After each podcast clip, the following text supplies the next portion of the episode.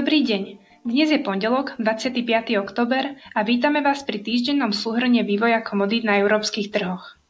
Predchádzajúci týždeň sa niesol znamení pokračujúcej konsolidácie a na trhoch bolo možné pozorovať zmiešaný vývoj bez výraznejšieho trendu. Ročný produkt na plyne stratil necelé 2 eurá a týždeň uzavrel na úrovni 54,46 eur na megawatt hodiny. Okrem pondelkového obchodovania, počas ktorého intraday volatilita dosiahla takmer 8 eur, bol zvyšok týždňa relatívne stabilný. Vnútrodenné pohyby v priemere dosiahli 1,5 eura. Volatilita bola tradične vyššia na bližšom konci krivky, keď novembrový kontrakt v pondelok v rámci dňa spravil pohyb takmer 25 eur na megawatt hodinu a zvyšok týždňa klesla volatilita na 7 eur na megawatt hodinu. Vysoké ceny komodity sa prejavujú na zníženom dopite po plyne zo strany priemyslu, ktorý v oktobri klesol v severozápadnej Európe medziročne o 16% a prispel k pokračujúcemu vtláčaniu do zásobníkov. Tie sú v Európe naplnené agregovane na 77% čo je 14% pod dlhodobým priemerom. Stabilizácii cien počas týždňa prispelo aj počasie. Teploty sa hýbali 1,3 stupňa nad úrovňou normálu a večerná produkcia dosahovala 150% normálu. V oktobri do Európy začalo výraznejšie miere prúdiť aj LNG, keď dodávky do siete medzimesačne vzrástli o 27% na 1,95 terawatt hodiny denne. Medzimesačne vzrástli aj dodávky z Norska, avšak tie boli primárne schopné len kompenzovať pokles dodávok z Ruska. K výraznejšiemu poklesu na trhu s plynom nedošlo napriek výraznému prepadu cien uhlia, ktoré stratilo takmer petinu hodnoty. Jeho prepad bol spôsobený zásahom Národnej rozvojovej a reformnej komisie v Číne, ktorá sa pokúša za každú cenu znížiť ceny uhlia a dala príkaz maximalizovať domácu ťažbu.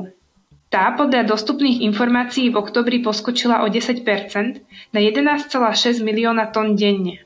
Čína zároveň oznámila zámer vo väčšej miere regulovať finančné obchodovanie, ktoré sa podľa nej oddelilo od fundamentov a zároveň trestať akékoľvek škodlivé špekulácie na trhu s uhlím.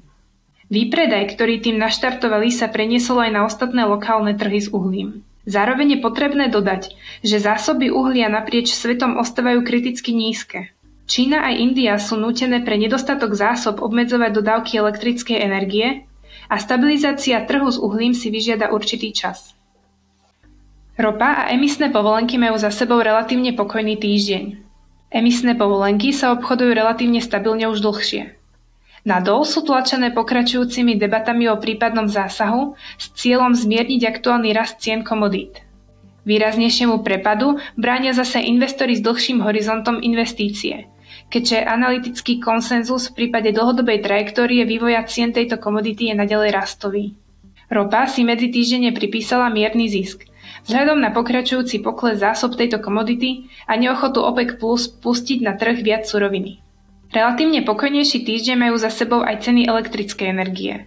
Primárne ovplyvnené vývojom na trhu s plynom a povolenkami, ktoré kompenzovali prepad cien uhlia. Veľká neistota, a teda aj prémia v cenách, je nadalej spojená s dopadom odstavenia jadrových blokov v Nemecku na konci tohto roka. Na záver si ešte povedzme, aké faktory budú vplývať na cenu zemného plynu tento týždeň. Očakávame pokračujúce priaznivé poveternostné podmienky, teploty by sa mali hýbať 1,6 stupňa nad normálom a veterná produkcia by mala byť 16% nad normálom. Zmena by mala prísť na začiatku novembra, kedy by sa teploty mali dostať bližšie k normálu a zo zásobníkov bude potrebné začať vo väčšej miere ťažiť. Obrovská pozornosť sa naďalej bude upierať predovšetkým na ruské toky plynu do Európy a prípadný vývoj v sage Nord Stream 2. Vzhľadom na aktuálny vývoj ceny sa domnievame, že prípadné pokračovanie priaznivých podmienok môže viesť k postupnej erózii rizikovej cenovej prémie. Kým sa však nezmení stav zásobníkov a stratégia Ruska v zásobovaní plynu do Európy, akákoľvek neočakávaná odstavka na infraštruktúre alebo zásadnejšie zmeny v počasí, môže ceny veľmi rýchlo posunúť do vyšších úrovní.